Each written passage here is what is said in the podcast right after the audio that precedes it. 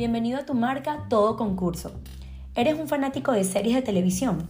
Entonces pon a prueba tus conocimientos y participa por premios al estilo Matrix Móvil. ¿Con quién te sientes identificado como fan de series? ¿Qué te motiva en cada capítulo que ves de tu serie favorita? Ser fan de una serie no es algo que se tome a la ligera, es algo que realmente forma parte de ti y te brinda muchas emociones a lo largo de los episodios. Amar a los personajes como si fueran parte de tu vida es el punto número uno.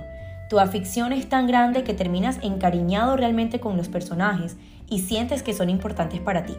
2. Sentirte perdido cuando terminas de ver la temporada.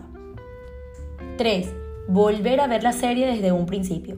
Cuando vuelves a ver la serie desde el primer capítulo, te das el tiempo de analizarla con más profundidad e incluso descubres cosas que no habías notado antes. Sufrir de ansiedad entre temporadas.